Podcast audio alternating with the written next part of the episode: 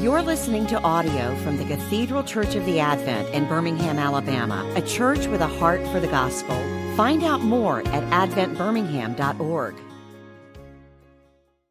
Our Father, we are grateful that you have brought us together on this uh, Monday night. Lord, very grateful that you have uh, gifted us uh, this week with Ephraim and his wife Annette. I pray that you will bless them in their ministry. We thank you, Lord, for the wisdom and the insight that you've given Ephraim. And tonight, I pray that our conversation will be rich and full, and that you will guide us by your Spirit.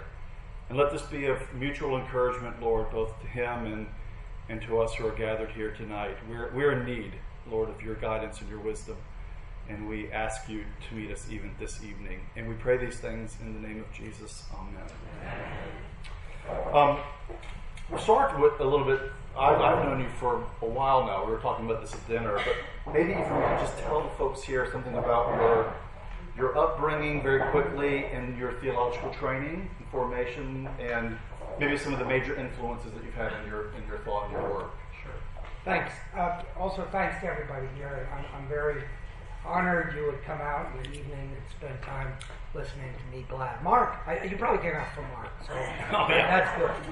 Um, and thank you, Mark. Um, so, uh, those of you who don't know me, I, I guess you know I'm Ephraim Radner uh, in that sense. Uh, I'm a, a, priest in the Episcopal Church, though I teach at um, a seminary, theological college in Toronto, Canada. And Annette and I have been there for um, 15 years. but we moved from Colorado. Um, in terms of my formation, um, I was not raised a Christian. I grew up in, in Berkeley, California, in the heyday of, of uh, hippies and People's Park riots and uh, flower people and all that. And uh, a child of the university, my father taught there. So uh, that was my formation. Um, when I was in grade school, our gym teacher had us go out on Telegraph Avenue and pass out pamphlets for the Black Panthers and so on and so forth. And that, you know, uh, it, that all seemed perfectly normal and everything. Um, but at age 14, um, I became a Christian. And um, partly in the midst of what probably many adolescents are struggling with all kinds of things, but in my particular case, uh, were some family struggles, and the culture of Berkeley, California at the time was not conducive to, to sort of sorting that out very clearly. So I was lucky, I, am saying this to all young people and all youth ministers, I was lucky to have a friend who invited me to a youth group. And uh, this was a Catholic church, and uh, I had a chance. I was saying this to some people here that it was an elderly Catholic priest who would come and talk to this small group of kids whose parents made them go uh, about. I mean, that was his name was an elderly, probably uh, alcoholic Irish priest, and uh, um, he he could wax eloquent on hell. And it, it, I'm not saying that's what attracted me to the Christian faith, but it did not push me away. Just just the opposite. There was something about uh, the fact that somebody was saying to me today earlier um, some people come to the faith because they're looking for something deeper, not because they're looking for they can't articulate some sense of guilt or shame or, or so on, but their life just isn't all there. And that was certainly the case for me. And I began attending church. And I had no religious upbringing, as I said, and all the way through university, um, what fed me was simply going to um, I ended up in the Episcopal Church very quickly because of a move we made, and that was the church nearby. I went to daily daily Eucharist at noon during lunchtime in my high school. It was listening to the gospel read. I just remember this every day. Have somebody stand up and you know the gospel, you know, according to uh, Jesus Christ, according to Luke or Matt Mark or whatever, and and there was no preaching, so I was not converted by preaching. Um, I, I always have to tell myself that when I get up and preach. It's, it's not, not as important as you might think. But, um, and I went through college, and I was very active. Again, those of you involved in campus ministries, I was very active in the church's youth ministry, uh, the, the, Episcopal Church's youth ministry at the time, um, and made a huge difference. And at some point, I got a, I had a sense I, I might be called to the ministry. You know, you're never sure. I applied to lots of different things, programs to do after college. Um, and I did get in at the time uh, to divinity school, Yale Divinity School, and they didn't care whether I believed much or anything. But I, uh, so that was the end, as long as my grades were good. So uh, that I ended up going there. And my point in all this is I got to seminary and I didn't really know that much theologically. I, I was a, a, major in classical languages and art history. I didn't take a, the only religion course I took in, in, in, in undergraduate was a history course, a social history course on the African American church in the United States, uh, which was actually highly theological in many indirect ways, but it, that's not why I took it and whatever. So I got to seminary. I knew the Bible sort of, but only by hearing it in church. And I know a lot of people poo poo reading the lectionary. Um, and for good reasons. They say you have to listen to it and you have to go to church regularly for it to make a difference. But I was fortunately one of those people who did. So I actually knew more about the Bible than I think I realized getting to seminary compared with some of my my um, um, colleagues, peers who had gone to, you know, been religion majors and grown up in churches and so on, um, simply by listening to it uh, in church. Uh, but nonetheless, I had very little training. I was fortunate to end up at Yale without knowing why. At the time, it's not why I went. I'm not sure why I went there. I actually, I don't know. Uh, in terms of somebody told me I should apply. Um, at a time when it was at its, if those of you know anything about Yale, um, divinity school, there was a period, um, and all schools go through this, where all the stars align. In this case, faculty stars. Certain people are there, the right people, and something magical and wonderful happens. And as I say, that can happen at all schools, but it's never consistent. But I was lucky to get there at a time when Brevard Childs, George Lindbeck, David Kelsey, um, Hans Frei, uh, a number of others I could consider, Henry Nouwen and others were all there at once teaching together. And it was just remarkable. I didn't know how lucky. Um, you know, to take a course in Intro to Old Testament with Brevard Childs, Intro to New Testament with Abraham Malherbe. These may not be names that mean much to you, but nonetheless, for those in, in these fields, this was a high point. In the, this was the 70s. Um, uh, of American religious Christian scholarship. And um, I, I learned a lot. What I learned there at that time, for this neophyte, unformed theologically, was that the gospel um, located and articulated in the Old and New Testaments was at the center of, of our faith. That was the place to sort of go. Um, at the same time, I was very lucky to also have had a dean of the Episcopal wing of the Divinity School because they had kind of a special house of studies, as it were, uh, with their own dean, who had been a former, uh, most of his life, missionary in Southeast Asia. And he would bring people in, speakers uh, from around the world, people he had met, or others from Africa, and, and, and so on and so forth. And, and he did it on purpose to try to get people to, to sort of uh, catch the bug about the larger church, which I caught.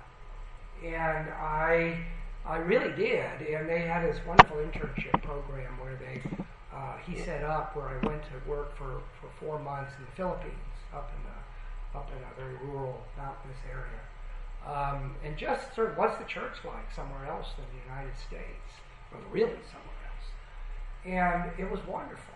And so what I did immediately after, I mean, I set myself up. I was ordained in the Diocese of California.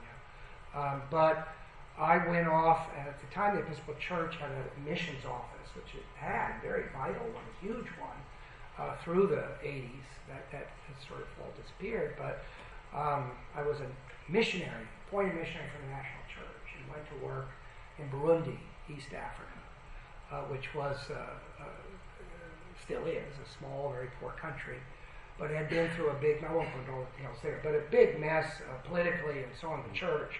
And they had no seminary, and all the young clergy had been murdered in civil war for various reasons, and they only had very elderly clergy. None of whom had been educated, and so they needed to build a seminary. For some reason, they they hired a 26, 27 year old to be part of the teaching staff of building up this new school.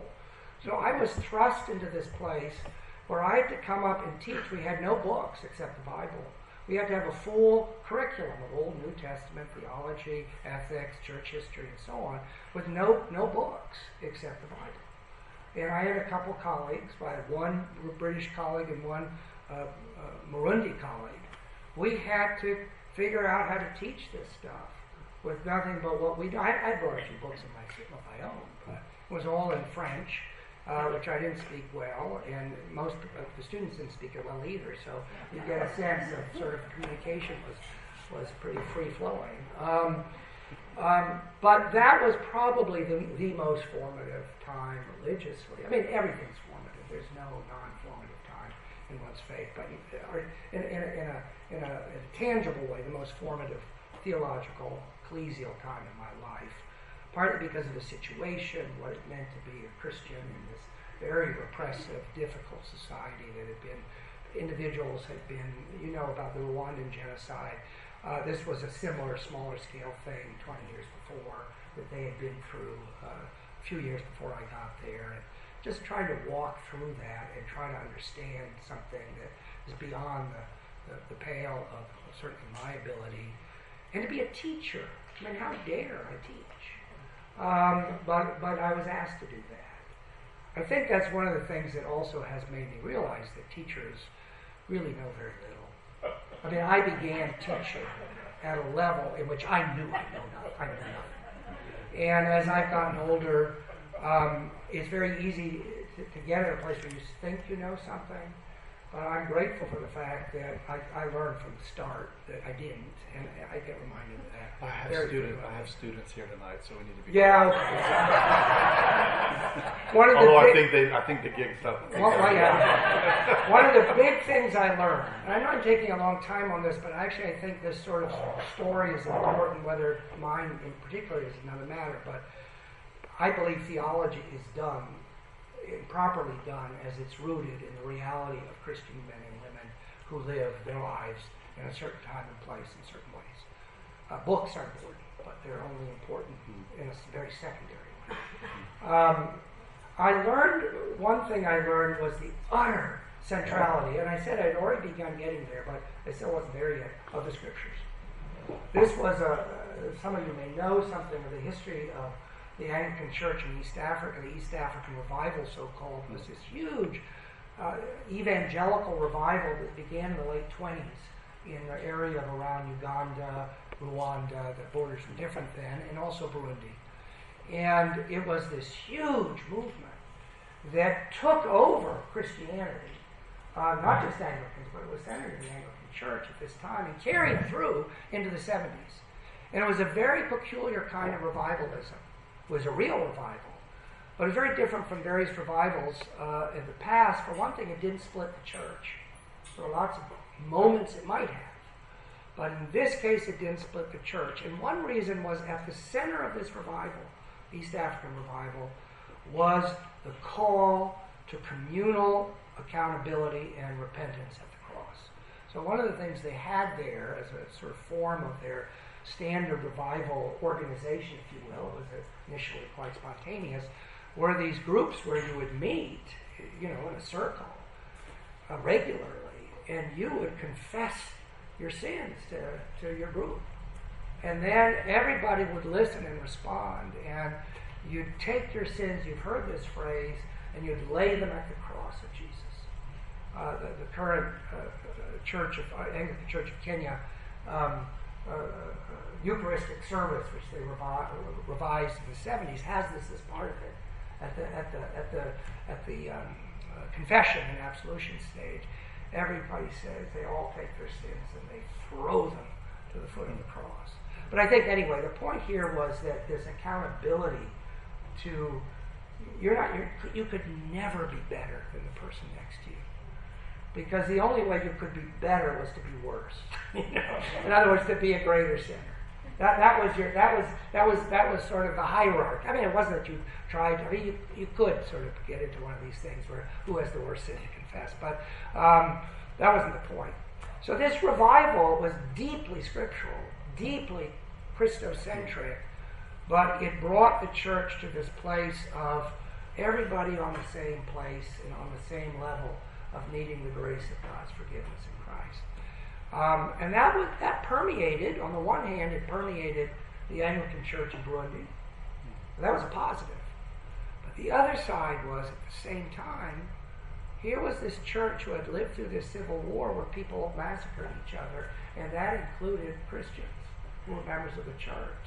So you had this weird thing where, you know, this deeply, quite genuine humility was at the center of faith, as well as horrific hidden sins.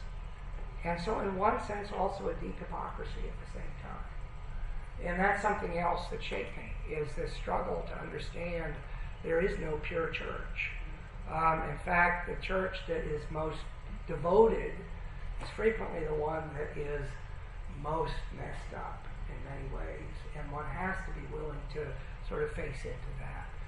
Um, I, I, came back from Burundi. It was a political thing. I was thrown out of the country and went into parish ministry. And uh, met my wife Annette, who was in seminary in New York. I was working in Brooklyn. And we got married. We worked in the inner city in Cleveland for a few years. There was no money. Uh, as I say, what do you do when you run out of money and don't have a job? You go to graduate school. So I went back to, to Yale to get a doctorate in theology and I went back. Uh, this was the mid early 90s and uh, 89, 90. And some of those wonderful people that I had gone to seminary with as an MD were still there, but others had gone. Hans had died.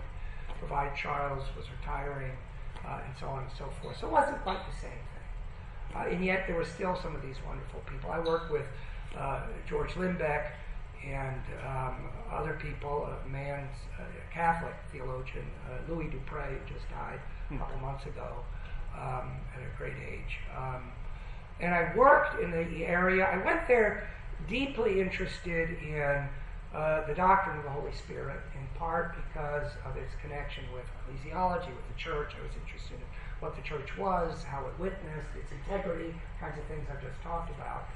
Um, so I got into that, and I I studied a. Um, this is where sort of my historical theology. I consider myself a theologian, not a historian, but I do think, as I just said, that theology is done in real life.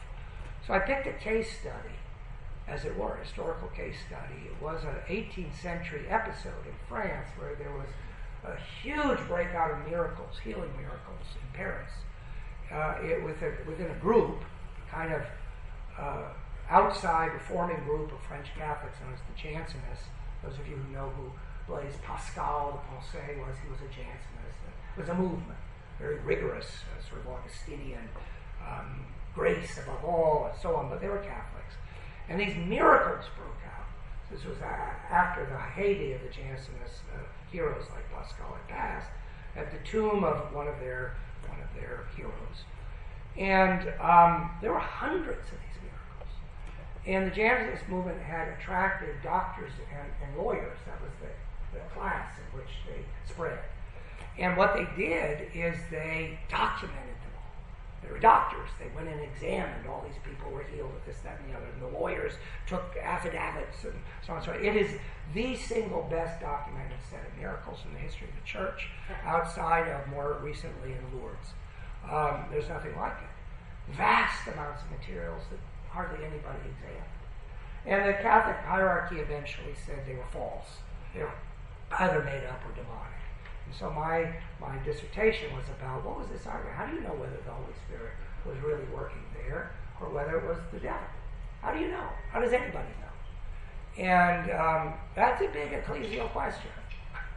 How do you know whether your church is really being led? People, oh, God, God told me to do this, or the Spirit's leading us in this direction. How do you know?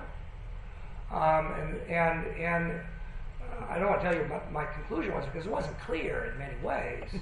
Um, you don't really know. And so the issue is what do you do in the face of God doing something you can't really properly be sure about, which is, I think, a pretty big issue in our lives. But anyway, that, that's, that's where I was trained in pneumatology. I went back to parish work, then went back to teach at Wycliffe, and I've been working in the area of ecclesiology, pneumatology, and scripture. Those are the three things that I got out of. Well, that's a long way. No, I love it. into That's that. great. Um, and I, I, I, for those of you who may be interested, I met Ephraim when I was a graduate student. 2003, I think we. Although you don't remember our. I, I. I, this came out of dinner. I don't remember meeting you, but anyway, he, but mo- most recently, um, it's always good to make a new friend. Yes, that's right. Um, Ephraim and I were co-editors for a book that was dedicated to my doctoral supervisor, who's a, a long-term term friend of, of Ephraim. So I've, I've, I've gotten to see Ephraim in the, in the trenches on the editorial side of things. All right, uh, we're, we're really here tonight to talk about this book a bit, A Time to Keep. Uh, the subtitle is Theology, Mortality, and the Shape of a Human Life.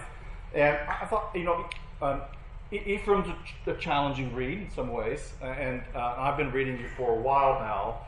And when I think about your books like A Brutal Unity, which is on ecclesiology, and then you did a book on the Holy Spirit, A Profound Ignorance, and I think this one followed on the heels of that, or was this in between? In between. In, in between those two. So you have a, I mean, all, all of your sort of theological concerns seem to be deeply rooted in the question about human embodiness. Um, you know, your, your ecclesiology is concerned about an abstracted ecclesiology that's not linked into the messiness of the, the embodied form of the church itself. Th- This is what you say about this book, Ephraim. You said you're, you're raising the question about what the lived context of human existence is over time. Uh, so the importance of the body and embodiment. So, so let me ask you this question: Why, why is this topic in particular so important to you? And, and perhaps the better question to that might be: What are you trying to correct in your writings and your emphasis on embodiment, um, a, a, a sinful form, scriptural figuration? What, what are you trying to correct that you see as a as a problem in the church that needs some reorienting? Well, I think one of the big challenges, and, and to that degree, some of the things I just said about my time in Burundi and some is quite relevant, at least for me. Um, I think uh, not necessarily in the tradition, or certainly not consistently in the Christian tradition, there's been a lot of moments and tendencies amongst Christians over the years, centuries, in different churches. It's not just tied to this or that Catholic, Protestant, uh, within Protestant tradition. There's been a tendency to um, dichotomize li- our life in this world and heaven, we could put it that, or our, our life in the body and spiritual truth and reality. The, the latter being the thing that's really important in life here that we live during our um, uh, four score, if we're lucky, um, uh, years on earth um, as being less important. And the, the, the payoff of that splitting is that we actually don't pay attention. We have not properly paid attention to given thoughtful, prayerful, theologically astute energies to understanding uh, the value of the difficulty of life in this world, including the church. That's why the church, to me, can, can split all the time. That's why people can go off in this direction and that direction, um, and and bad things can happen, and and no, you know, you can sort of then carry on, and it doesn't matter, um, et cetera, et cetera, et cetera.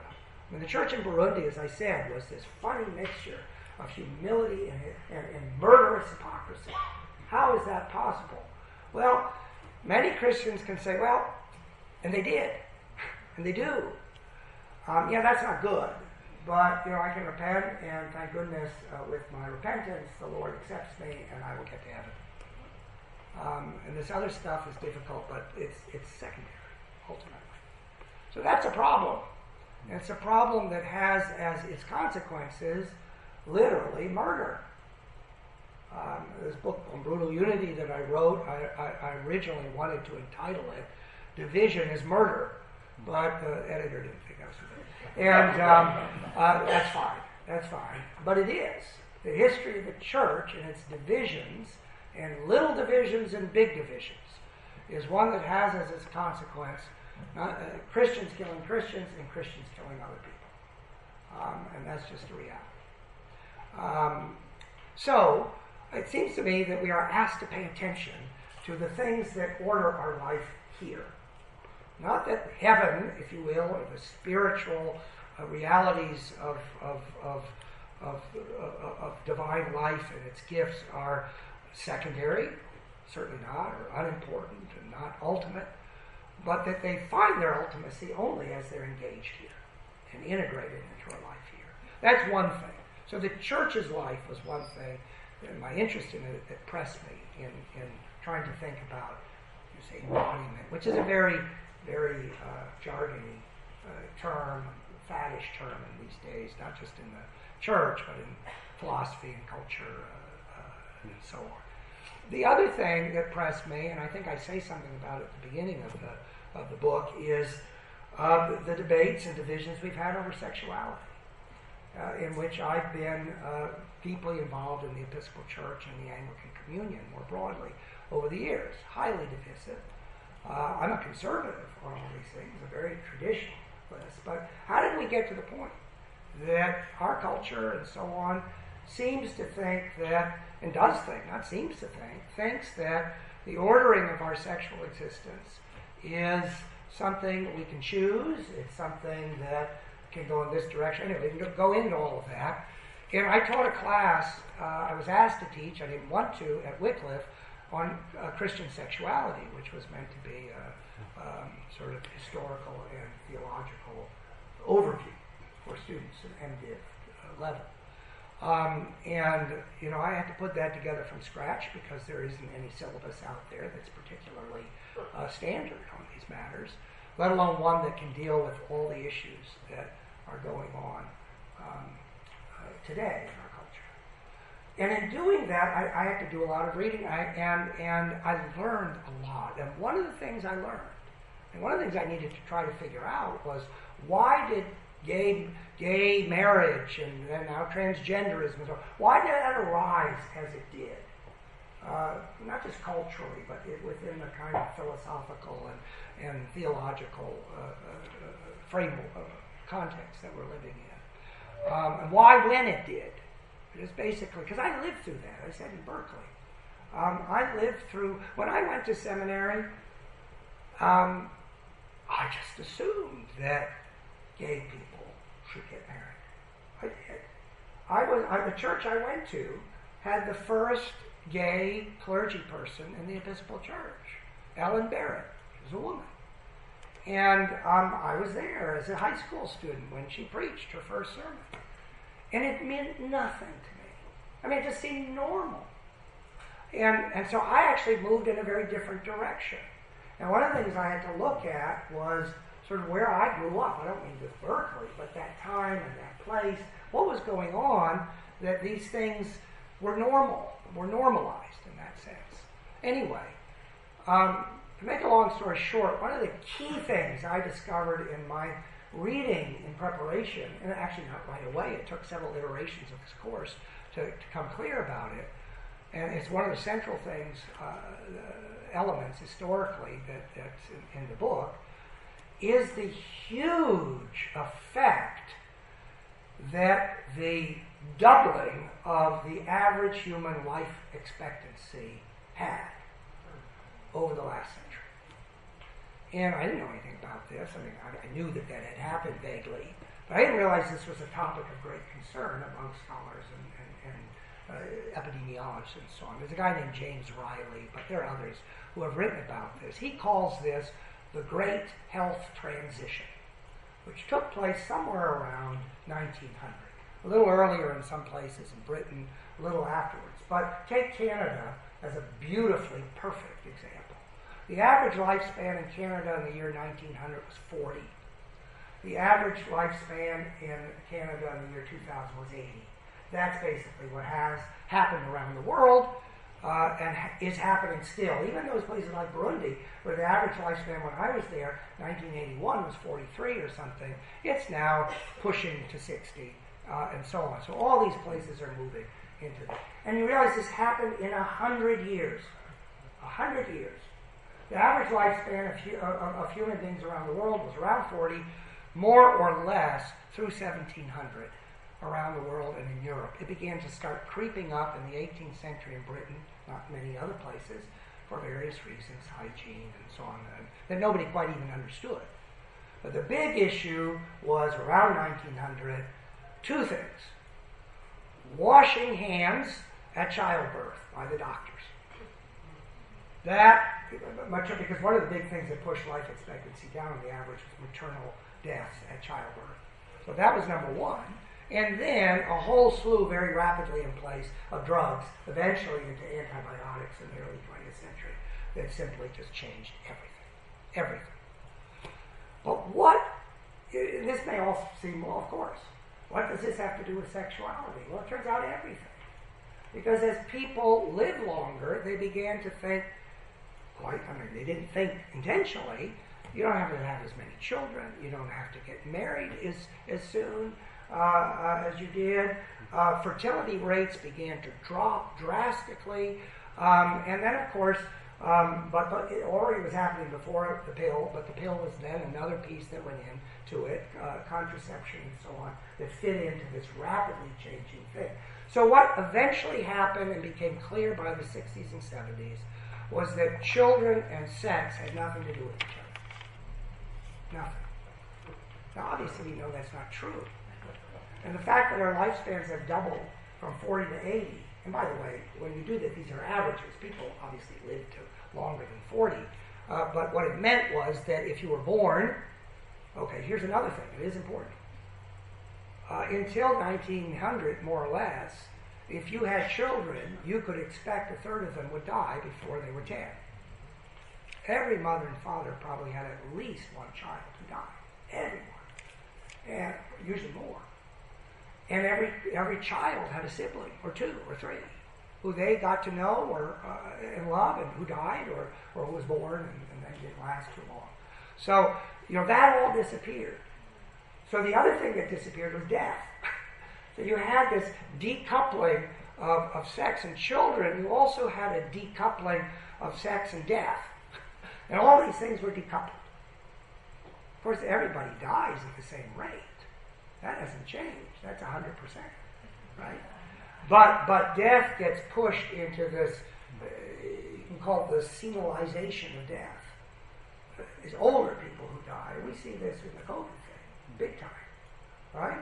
And, it, and the fact that, you know, three quarters of the close to a million deaths of COVID in the U.S. are people over 65 um, is striking.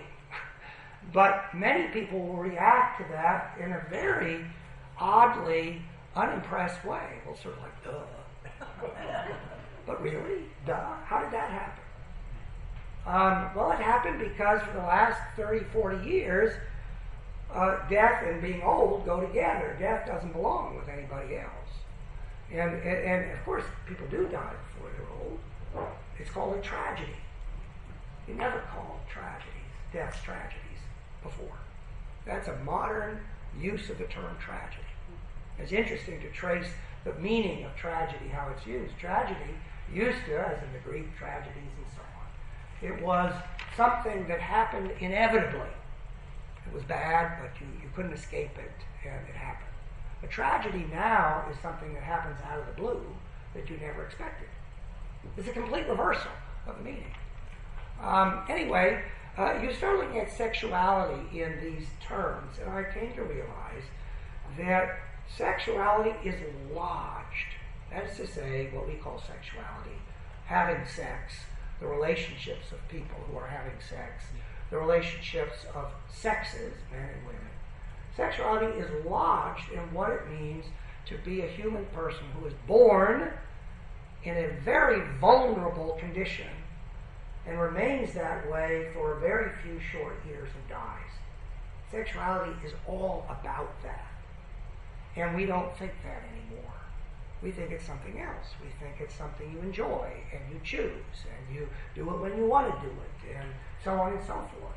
When in fact is utterly interwoven with what it means to be a human being who is mortal. That, that, that, that's, that's what this book comes down to say. And so the, the thing about sex, that's why I got into this. The book is not about sexuality, there's a chapter about it. Uh, but it's about the fact that sexuality is what it is uh, because it's about something far more important, which is the fact that God creates us as mortal creatures. And that our lives and the way we order these mortal lives are at the center of God's gifts to us. What it means to be created. That is our gift.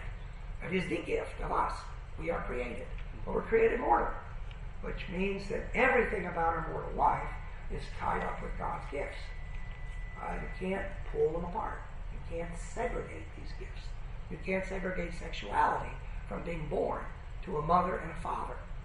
You can't, I mean, that's an obvious place, but you also can't separate out forgiveness from the fact that you have to live with people for only a few years and you better figure that one out. Um, and you know, our society has also changed in many ways where we can leave the people we don't get along with.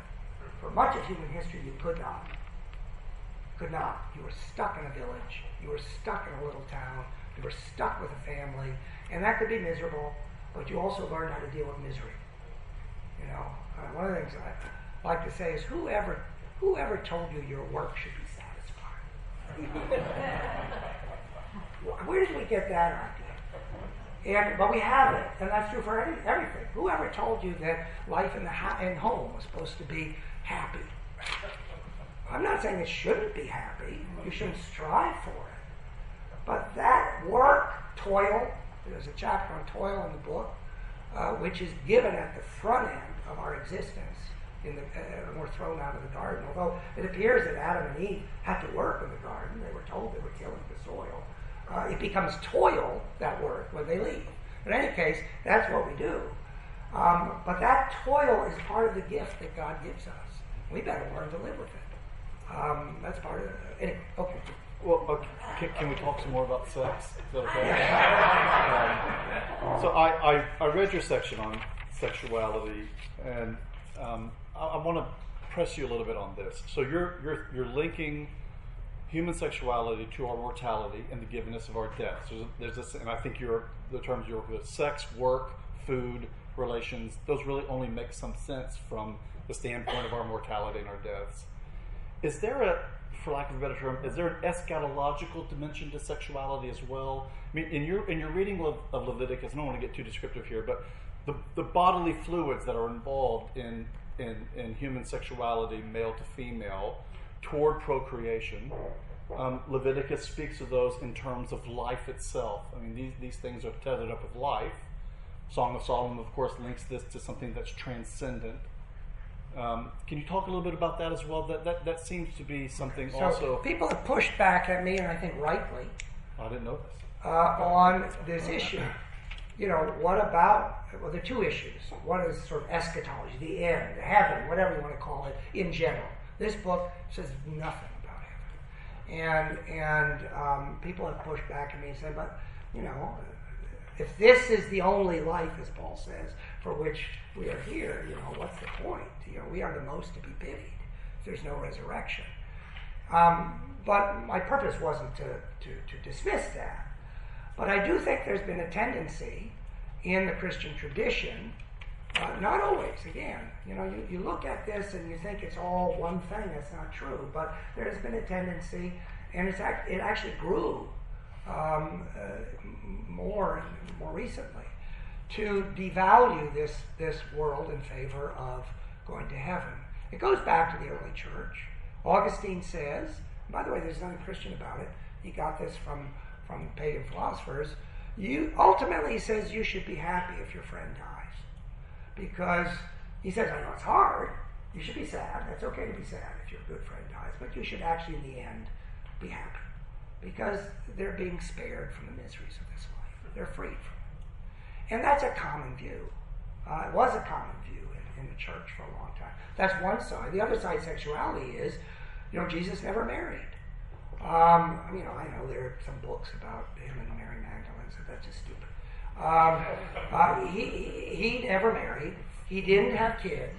He dies when he's uh, mature for their era. Remember, life expectancy was 40. So uh, for him as for everybody else. Uh, 30, so he's at the prime of life.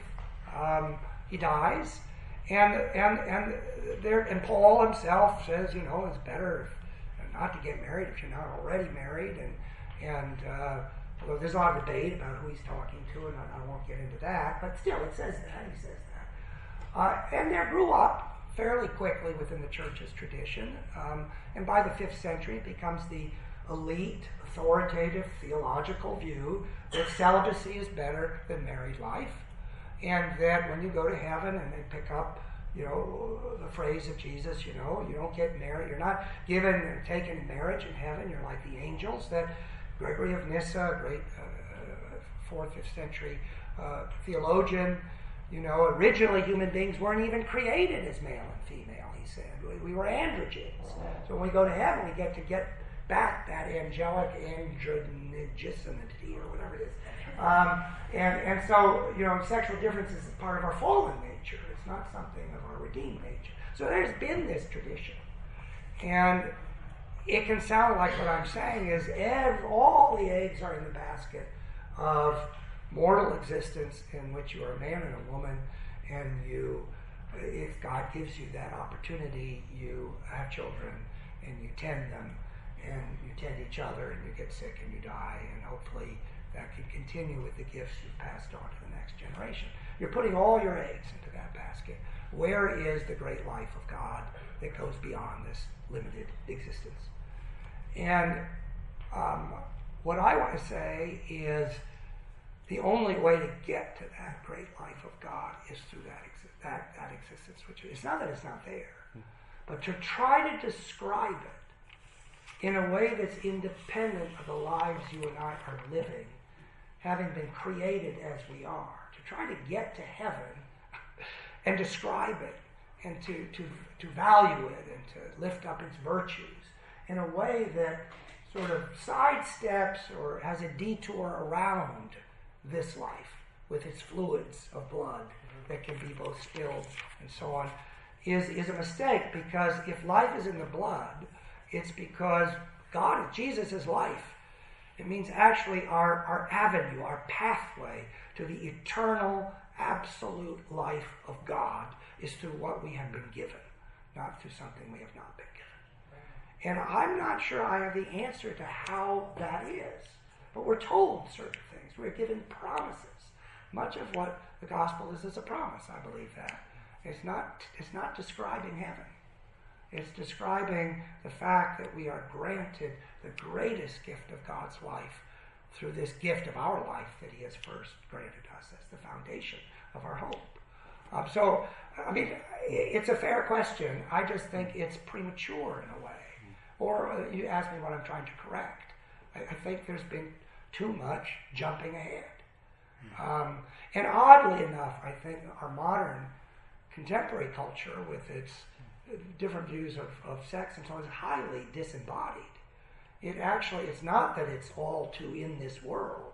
There's this sense that if you read sort of, uh, you know, sort of more radical theology and philosophy, not just secular cultural discussions of this about you know, what is the meaning of sexual desire, you're often hearing what sounds very mystical, religious language, as if I'm getting into touch with the divine through these sorts of whatever it is that one is fulfilling uh, with whatever sexual avenue one is, is going for.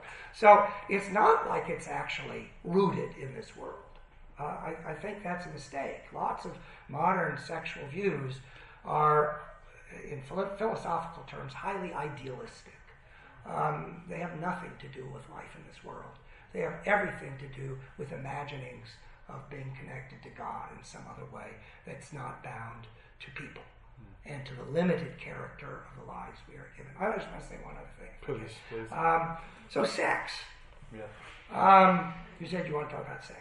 Um, It's a Monday night. the, the, the, the word sex, you know, I, I do a lot of etymologies, and I think that's a limited way of doing theology, but it's also helpful.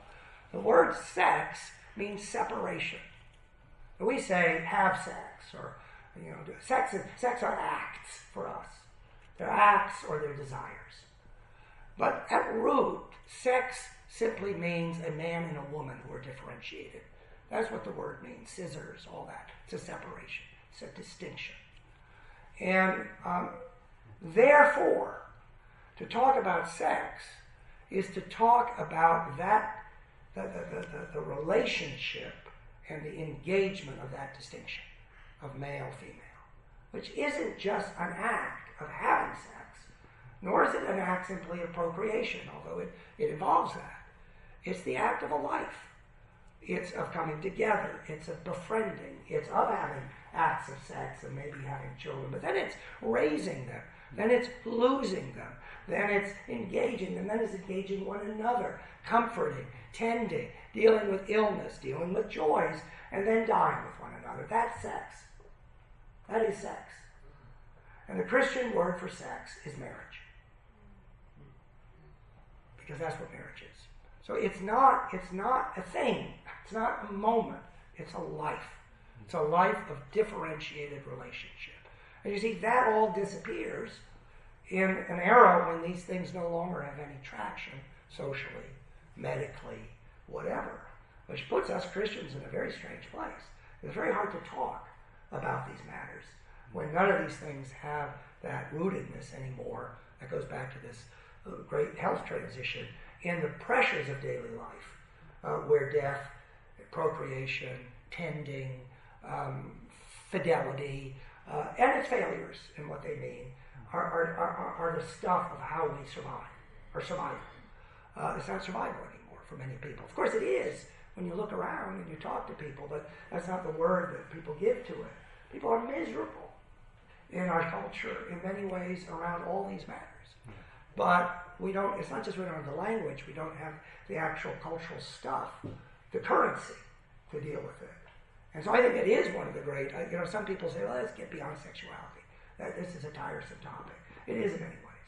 But I also think it touches something that as Christians we simply cannot afford to claim has been resolved and to put behind us. Uh, it's one of our biggest challenges is how to speak and live this in a way that can begin to make sense in a world where it no longer makes sense. So can you talk to our church about this a bit? So, you know, we're obviously, as, as a parish, um, traditional and conservative in our views on human sexuality. M- maybe not as, as thoughtful and deep in our understanding of it in the ways in which you just communicated. I think something for all of us to start to think through. How, how do we how do we speak about this within our own ecclesial setting, within our cultural setting, from the standpoint of pastoral care. I mean, th- this is an issue that's not going anywhere, and it's often, and I feel this way even at our own church, it's often just the kind of elephant in the room. We just don't want to talk about that, let's keep kind of moving on until it's a crisis, and then we'll address it, and then we'll kind of move on again.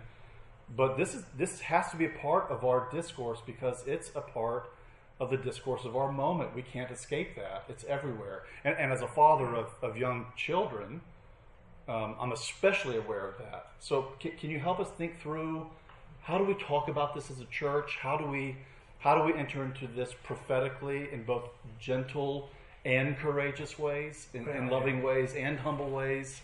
Um, I wish I had a had a blueprint for that, which I don't. I would but the necessity of speaking is here, right? Yeah, I mean, one thing I would say is it has to be done one has to commit oneself to having this kind of discussion engagement consistently and patiently. This is not a one-shot deal. I know in, in Toronto a few, uh, three years ago or so, uh, General Synod, you know, it's the convention of, of the Canadian Anglican Church, was coming up to have a, a, big vote on changing the marriage canon of the national church so that it was no longer de- de- defined as male and, and, man and woman, but you just took that out. They weren't adding something else; they were just taking that out. um, and so churches all of a sudden decided, conservative churches are talking about, gosh, we better, we better talk about. And I remember being invited to one of these things at, a, at a, one of the more prominent evangelical Anglican church parishes in Toronto. Um, and they had me, and then they had sort of somebody, you know, more liberal Anglican theologian, you know, the type of thing, point, counterpoint. Um, and then we have questions. And um, A, I'm not sure that's the best way to do it. Uh, we talk about that practically speaking. But the point was it was like, gosh, we're about to have a vote. We never talked about it. Um, we better do something. So let's do it. And then we did it. And we did that. We were responsible. We had the discussion. Now we get back to what we're supposed to do. But of course, it's too late for that. And and and there was a lot of tension, right? There was a lot of tension in the air. Uh, you know, the people coming and objecting to what I said, objecting to what the other person said, and so on. And this is tough stuff. Nobody likes it. Unless one is willing to do it not just once, but over time. Where does one do that? I, I think there are lots of places. I'm not talking about having debates, so you're quite right. I think preaching is a normal place to do it. And I don't mean simply having sermons about well, what does the Bible say about sex.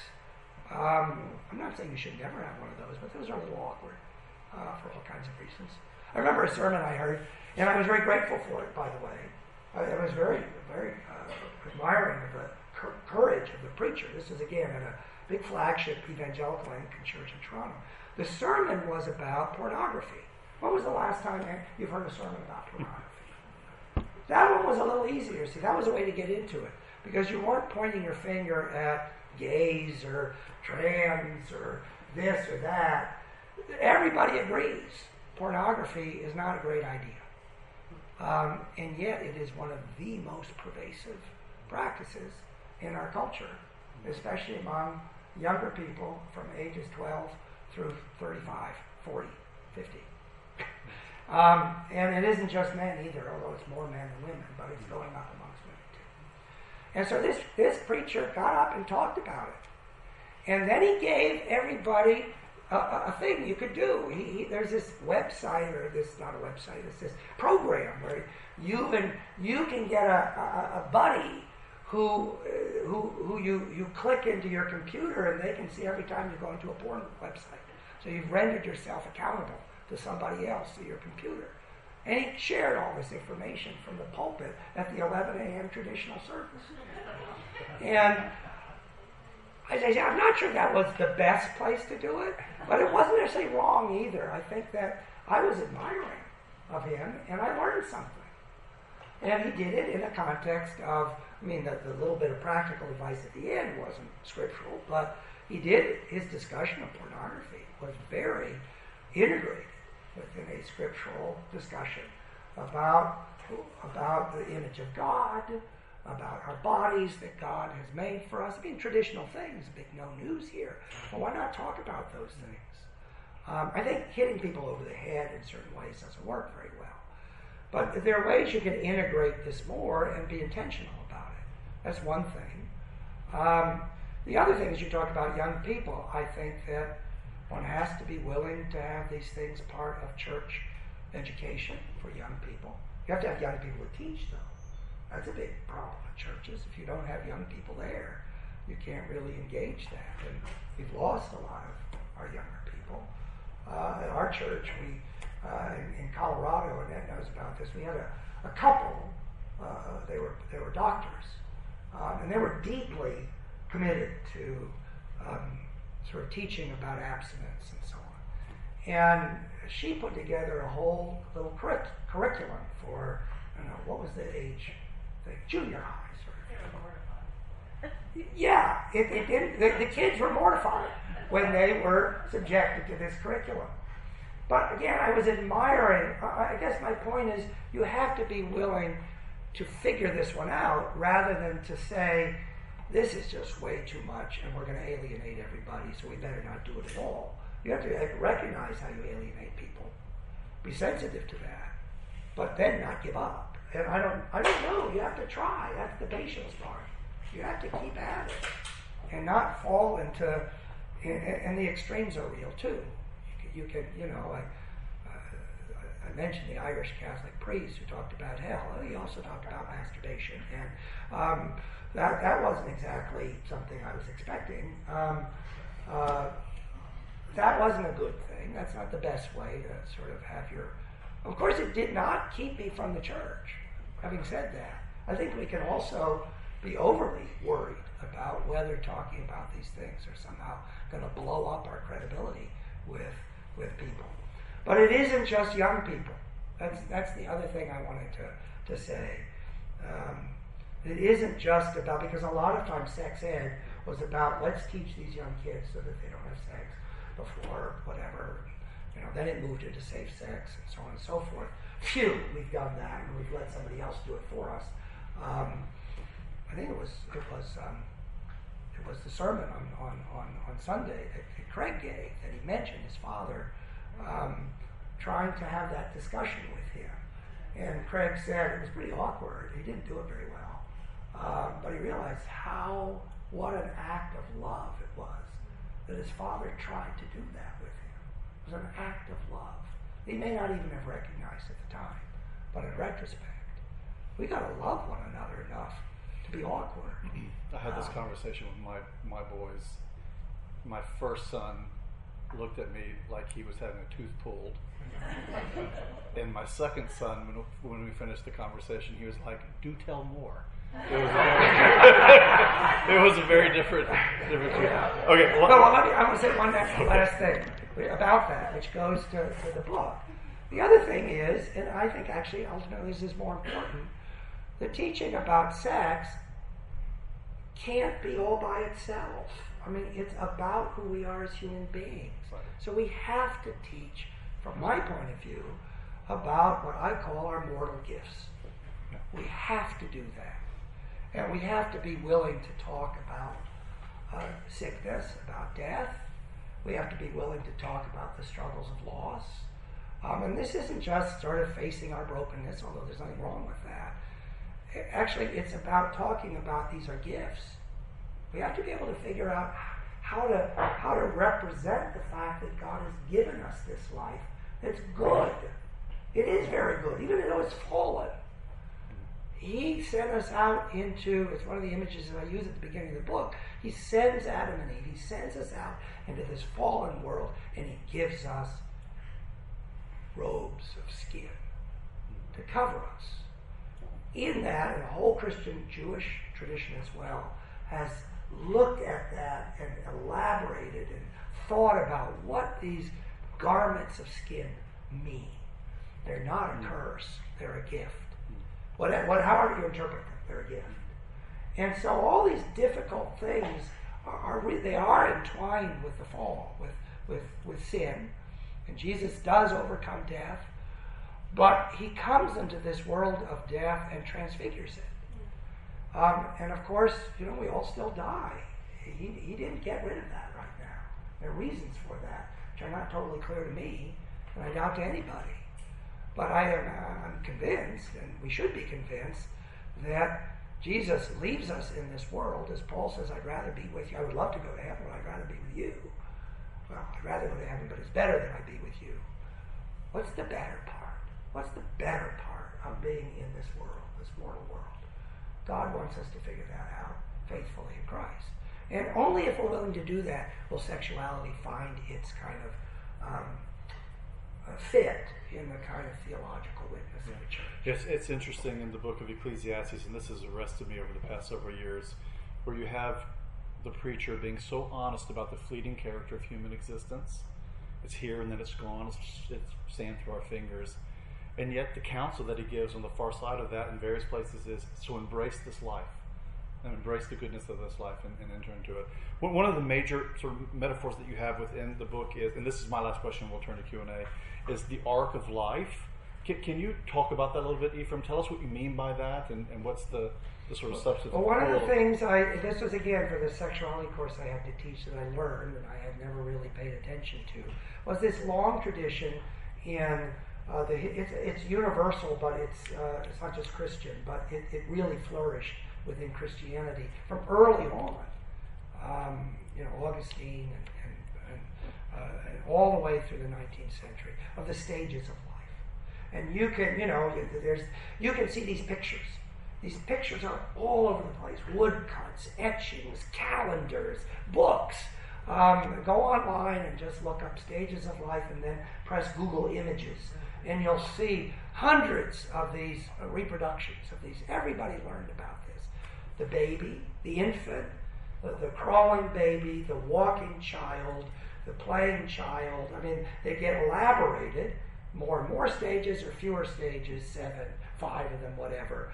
Uh, youth, adult, adulthood, mature adulthood, um, sort of, you're still able to walk adulthood, but you're past mature adulthood, uh, and then senility and then death. And one of the things that happened uh, that was part of the whole educational system in Christendom, when, when Christianity was part of the educational system, was that you taught everybody to be, you taught young people, but you also taught older people to be aware of their stage in life and to order their lives appropriately to that stage. Uh, there's a way to, to live properly as an adolescent. There's a way to live properly as a 70 year old. There's a way to live properly as a, as a 40 year old, and so on. You have to learn what that is. And that's, that's theological, that's moral, that's whatever. And then when you start mixing all that stuff up, everything goes haywire. Um, that, that is called the arc of life. And, and, and it, it, follows birth and strengthening, maturing, um, procreating, having families. Uh, of course, can, you can die before you get to all these points, but the whole arc then takes you to decline physically, and then finally to death. And one view of that is that's beautiful. That's not bad. That's a work of art. that arc is a work of art. That's God's hmm. um, pattern in which He sketches something beautiful that is a human being. Um, and I've told this too many times, but uh, at least with Annette listening. Um, you know, as an older person, I want to know how to be old. I don't want to live life to the fullest water skiing when I'm 89. Um, you know, if I even could. I mean, I'm not saying you shouldn't, if, if, if that's what you do, that there's something immoral about it. But I do think most of us can't and shouldn't. Um, most of us have to learn if you can't water ski when you're 89, what are you called to do? But it's a calling. I tell a story. My father was an academic who wouldn't retire until he was 89. And I know for a fact that his dean wanted him to retire when he was around 75 at least. But he had to keep going, and his classes got smaller and smaller, and so on and so forth. And now he's in a in an assisted living place, and he still think he's he's got to work. He's not working. He can't do the computer. He can't he can't write. He can't read the book. Oh, but I've got to get my work done. You've got to, you know, his big thing has been we've got to get him a printer. And, you know, for what? Um, oh, no, no, no. I have my papers to write, and I'll have to print something. I have to print out an article. He hasn't read an article in, in three or four years. I mean, that's, that's very sad. Um, in a way, it's admirable, right? I mean, here's somebody who's got who is so caught up in this and, and so on. But, but I sort of wish he had learned how to be older. I wish he'd taught me how to be older because I only know how to produce. That's what I was raised to do, was to work and work and work and to be successful in this field, whether it's in the church, the academy, whatever. I've never had an example of somebody who knew how to grow old. And, and you see, it's that generational thing. One of the big issues in our society is the, the segregation of generations, um, as well as the disintegration of identity, generational identity at the same time. Um, and we, we're going to have to rediscover. It's not always the same. Different cultures and different periods shifted. It's not like there's this. But the Bible does talk about it. Bible has various places, Proverbs being a big one, but not just there, about the character of, of being old, the character of being young, um, you know, there's that part in First John, you know, old man, you do this, young man, you do this. Well, where did that come from? Well, it came from an understanding deeply held that we are at different places and have different callings in the arc of life. Um, and, uh, you know, uh, anyway, does that make any answer your question? Um, we went longer than I told you we would go, but questions? We'll take some time here. Yeah. Oh, goodness. Okay. Yes, sir. Going back to Burundi and East African revival, now was there, I've used this as an ash to Pentecostal dimension to that? Well, it, I would call it Pentecostal, but there was no speaking in tongues, so they didn't. They didn't. They had healing, um, you know, prayers for healing and so on. But it was, it was, it, it, it started in a way quite independent from the Pentecostal movement that was already gaining steam in the 20s and here and there. So it was an independent revival. I mean, I think it really was God. God did it the way He wanted to do it. Um, sociologically, people have tried to study, you know, culturally what went on there. But it, it's a sui generis sort of revival in that sense, and fascinating. Shannon, welcome to you. You uh, used the example of increasing lifespan starting at around 1900 as a nexus about which all of this began to happen. How then do you account for not hearing anything about it with, we'll say, uh, Methuselah, uh, Lamech, Noah, and and uh, any of the other long? Well, I mean, it's it, the, the whole the whole early Genesis um, generations of, of this highly long lifespan thing uh, phenomenon comes to an end. And so it's the psalmist who says to God, You've made our life. Um, what is it? It's three score ten, and if, if we're fortunate, four score. Nothing actually says in the Bible why it ended up at that point and at that level. But it does appear that there's a kind of fading, if you will, in human experience of the memory and connection with Eden. And, you know, that's something worth thinking about. I'm not suggesting to dismiss it. But with respect to actual lifespan, it's pretty steady. Nobody much lived longer. I mean, as I say, the life, average lifespan was 40, but you had people who lived longer, and but not much longer than 80 But years. the point is, they apparently didn't have the sexual Uh, they had a lot of problems. Yeah, no, they did. Uh, I mean, the, the, the, the, the generations going on, and I mean, we'll start. See, Cain killing Abel is a sexual problem. That's one of the things I, I, I want to claim. It's not a sexual problem with respect to having sex, but it's a sexual problem about siblings. Siblings is about sex. And, and then they had to have another child, Seth, who becomes the next generation. We don't know what exactly happens to the, to the tribe of Cain. I mean, there are these views that it dies out. Does it die out in the flood? Uh, that's not the way eventually people saw it. Anyway, all I'm saying is things were going on familially, even in that period of lengthy days. And of course, Moses is living a long time, and the patriarchs are living very long, and all kinds of things are going on there as well. Um, but they're also being dealt with.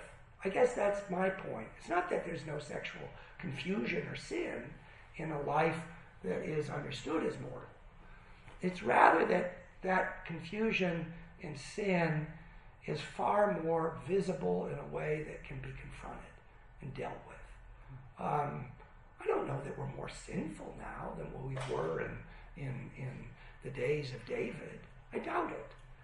But the kinds of sins we have are ones that we can't see very well uh, at all. I mean, people say, is the world getting better? And some things, things are better. A lot of things are not. But I don't want to deny the value of antibiotics.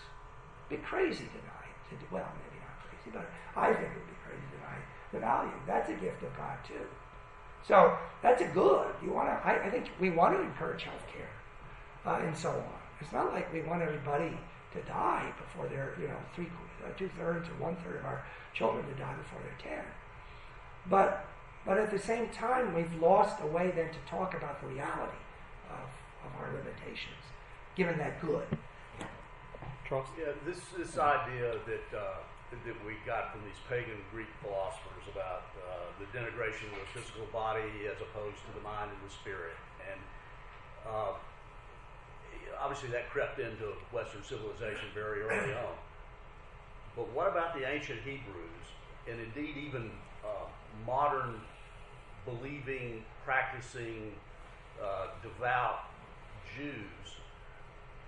And how is it that they seem to have a much more perfectly integrated sense of the body and the mind and the spirit, not only in their theology, but in their day to day lives? Where, where does that come from? Is that part of their being God's chosen people and they haven't forgotten it, or, or what do you think about that? Well, I think, you know, got an Old Testament professor here. I think one of the, I mean, these are, things are complicated, so there's not just one reason, but I think a major issue that has been problematic is the um, sequestration or the drifting away of the Old Testament as is a central text of the Christian church's life. It's not that it's gone, but you know, you know, people read it that much. Do they know it well? Do we order our life according to it? Um, I think I think that's a that's a huge issue. And it's not that the New Test it's not that the New Testament is over on the all spirit side and the Old Testament is over all on the body side at all. I mean, people go. There's Paul saying it's better not to be married if you're if you're not married. I mean, it's, it's tough to be married and so on. But then at the end of his all, he says a lot more and more repetitively at the end of all his letters about the relationship of husbands and wives and children and parents and so on. He's got all that as a robust part of his discussion of what the Christian life and church is about. But I do think the Old Testament, you asked, I, I think that there's no question that, and people have argued about this, that, that the Old Testament was an anchor, clearly. And to the degree that the Old Testament is central, because we see this in Calvinism as well, where the Old Testament became more important again eh, compared to some other Christian traditions, that some of the robustness of this sense of the created life and its values. Puritans.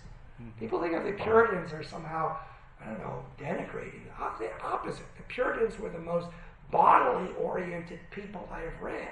They loved sex in the modern sense, having sex. They enjoyed drinking beer. Uh, and so there are things they didn't like that maybe the dancing part wasn't so great and so on. But, but, but they were highly rooted in the life of this world. And the Old Testament for them, they read as often or more than the New. Yeah. Um, so I think, think Leland Ryken's book on the Puritans is entitled Worldly Saints. Yeah. yeah. yeah.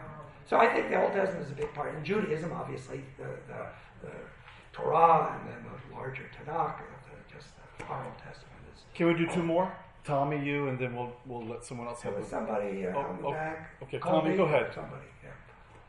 Yeah, the um, speaking of works of art in that in the chapter on singleness and sexuality, you talk about the tree, called the tree of life, just how people that have children, how that branch becomes, you know, keeps going on and keeps getting added on to, and then you connected the virginity of monks and nuns and their dedication to the Lord, their work, with, you know, their dedication to the Lord, with Paul in First Corinthians talking about being freed up for gospel ministry, being single, and how in that tree, you know, people that are maybe married and they can't have children, people that are same-sex attracted and they don't have children, people that just get married too late and they can't have children for whatever reason, um, or people that are just single.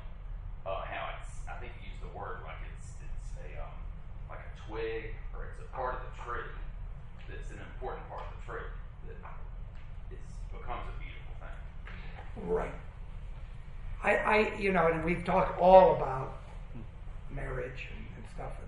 But the book has a has a chapter about friendship and about singleness and so on, because that's a central part of this life. And for all some of the reasons you said, and other reasons, widowhood and, and accidents, and um, you know, a lot of the people in the Christian church have lived singly, not as nuns and monks, then too, but because they were widowed left single or there was a war and there was nobody to marry. I mean, these are these, the whole history of the church is filled with single people.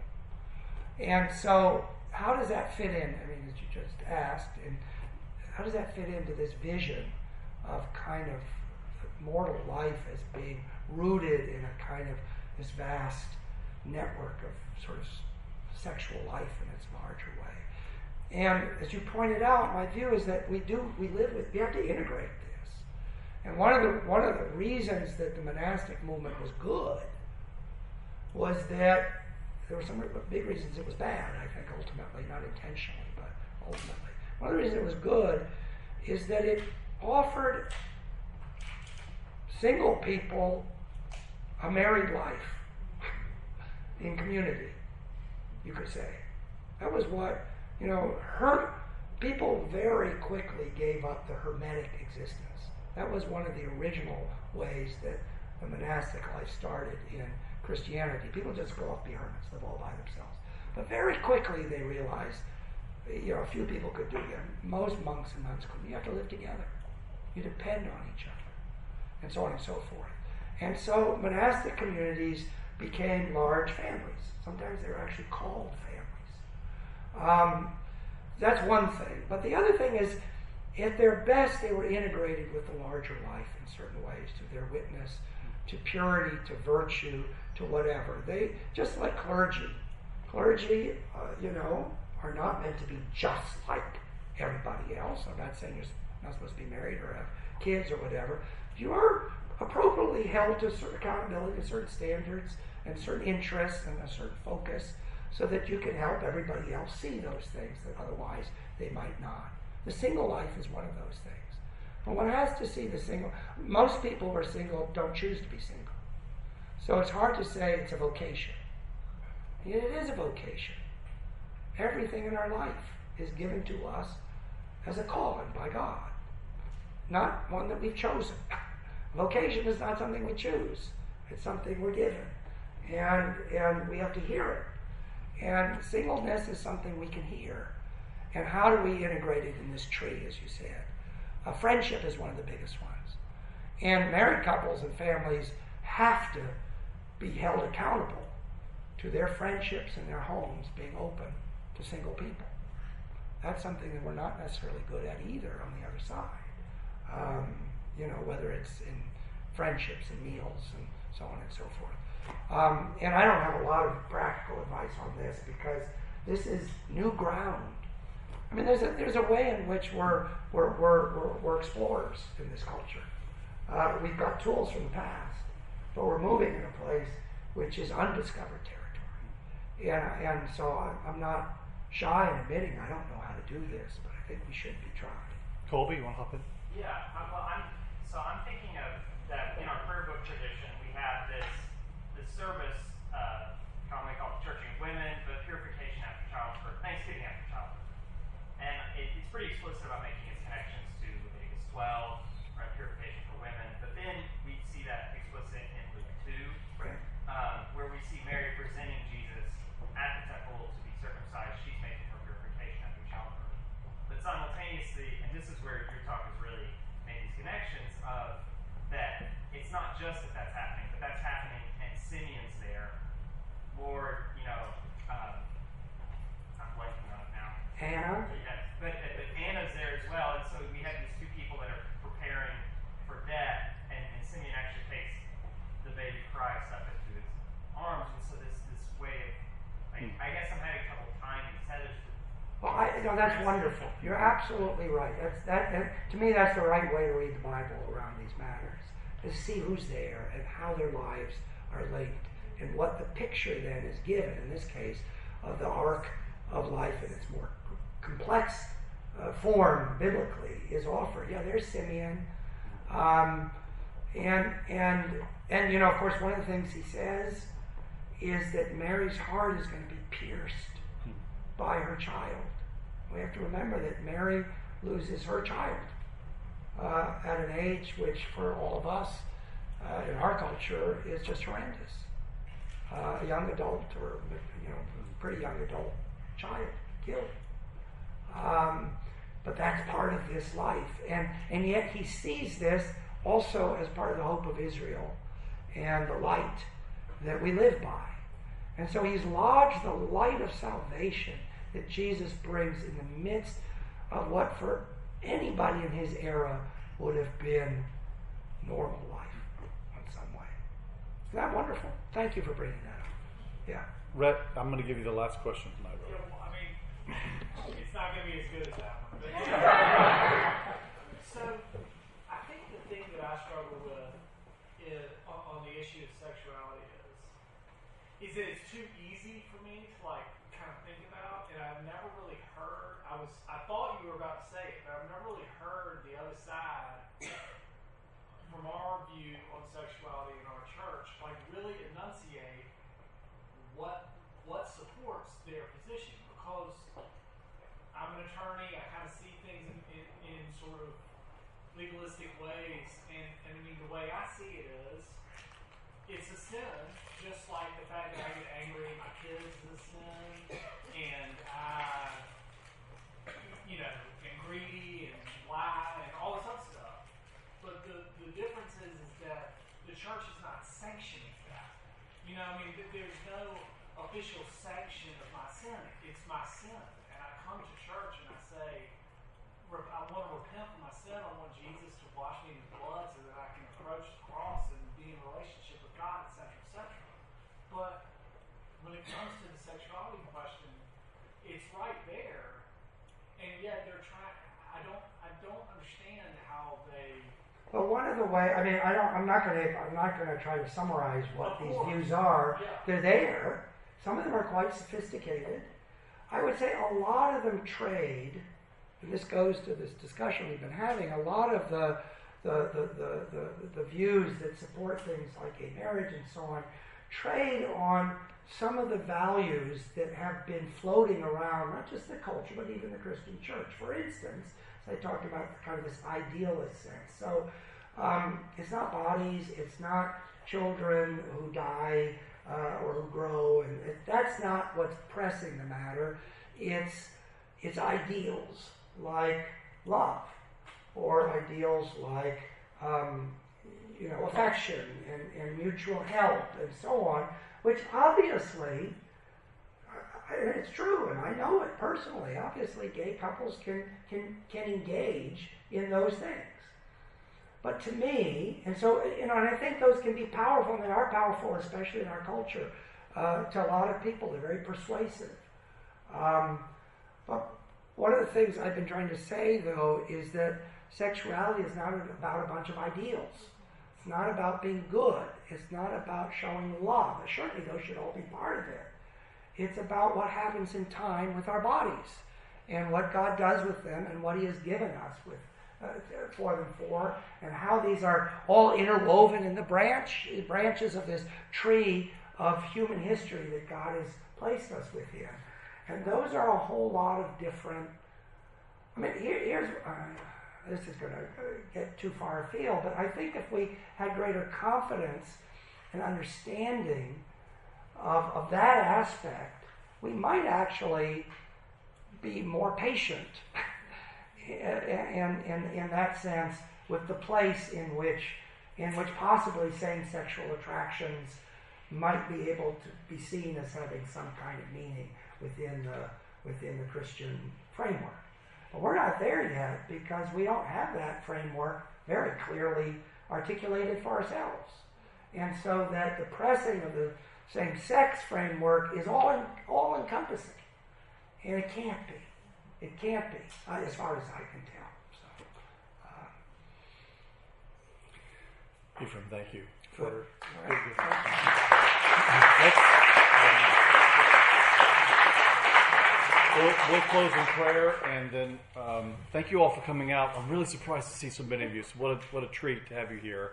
Um, and we'll hang out a little bit. Ephraim's here, so if you want to get, grab him or his wife Annette, she's in the back as well. So let's let's close in prayer. Our Father, we're grateful that you have uh, drawn us together this evening and challenged us to think and to reflect on what it means, Lord, to be creatures in this world. I pray, oh Father, that you will give us the gift of repentance, Lord, so that we order, Lord, this mortal life toward the claims that you have on us from our births all the way to our deaths. Shape us that way individually, and Lord, in your grace and your mercy, shape our parish in this way as well. And we ask these things in Jesus' name. Amen. You've been listening to audio from the Cathedral Church of the Advent. If you live in Birmingham or find yourself visiting, we hope you'll join us for one of our Sunday services. Find out more at adventbirmingham.org.